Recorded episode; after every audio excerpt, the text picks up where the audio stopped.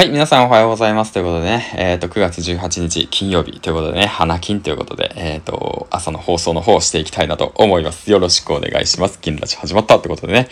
はい、ということで早速なんですけども、コメント返しの方をしていきたいと思います。あのですね、たくさんのコメントが来てくださって、で、一気に紹介したいんですけども、尺がないので、はい。あのー、ざっと返していきたいと思います。あの、目についたのをざっと返していきたいなと思います。よろしくお願いします。えっ、ー、と、本当の自分を生きる魂さんとつながるさんから、ツイッターは最近始めたのでありがとうございます。とのことです。はい、ということでね、えっ、ー、と、初めてのコメントですね。ありがとうございます。ということで、ツイッター関連に関する放送等はね、結構伸びます。はい。うん。伸びます。ですからね、もしも皆さんツイッターやるのであれば、まあ自分独自のね、あ、こうやったらツイッター伸びたよってっていうようなね、形のことを放送してみるのも面白いのかもしれません。はい。えーと、次いきますね。脱ブログ初心者ラジオ、アットなるよし、シャープブログということなんですけど、ハッシュタグブログですね。5つのコツ、メモりました。とのことです。コメントありがとうございます。えーとですね、5つのコツ、うん、5つの方、ツイッターに関して5つの方を紹介したんですけども、これも1つのね、例なので、自分で、その、なんて言うんだろうな、あ、こうやったら伸びるんだろうなっていうのをね、分かり、分かってきたら、その自分オリジナルなね、うん、ツイートができるんじゃないでしょうか。はい。ということで次いきます。かやチャンネルさん。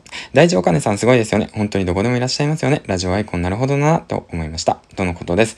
えーと、聞きましたか？大丈夫かねさん。アイコンですよ。アイコン。ラジオのアイコンですよ。はい。ということで、えーと、次行きたいなと思います。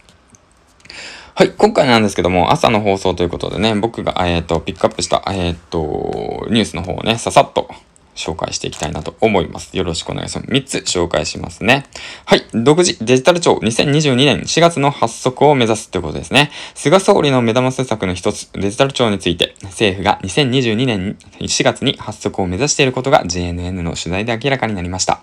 政府関係者によると、今月末の概算要求で関連費用を計上した上で、デジタル庁創設に向けた準備委員会を立ち上げます。さらに来年の通常国会で IT 基本法の改正案など複数の関連法案を提出し成立させたい考えで最短で2022年4月のデジタル庁発足を目指しているということです。菅新総理にとって目玉施策だけに、えー、っと、スケジュール通りに進めることができるかが政策、えー、政権の今後を担う試金石となりそうですということですけどもえー、っとですね、遅いですね。はい。もっと早くやれ。もっと早くやれ。うん。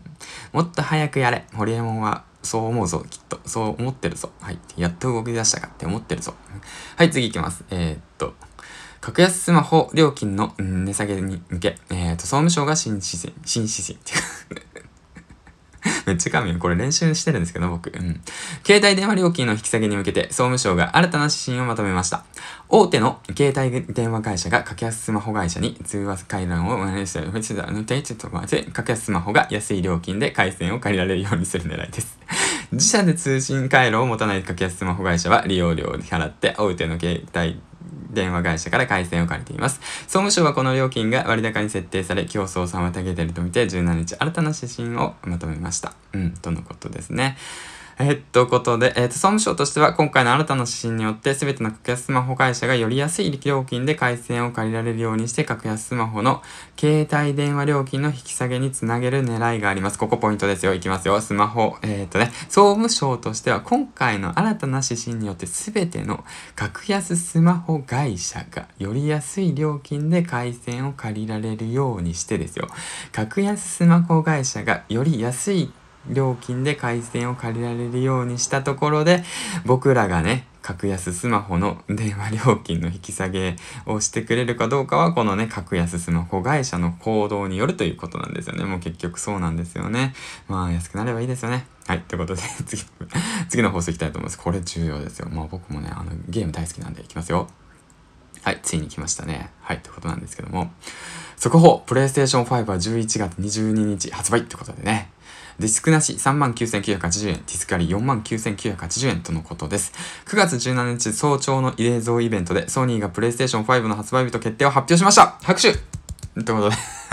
日本での発売日は11月12日。PS4 のように日本は遅れるのではないかとの噂はありましたが、今回は米国、カナダ、メキシコ、えー、豪州、ニュージーランド、韓国と同日の世界最速です。その他地域は11月19日。価格は通常版が税別49,980円。高額ディスクドライブ非搭載のデジタルエディションが39,980円。安い映像イベントではさらに数本の PS5 対応ゲームも新たに発表となりました。とのことです。はい、ということなんですけども、えっ、ー、と、ついに発表されましたね。でも、ここで少しね、えっ、ー、と、懸念されるのが、コアとなるチップが、生産台数が追いついてない。そしてね、確か5万台かな ?500 万台かな？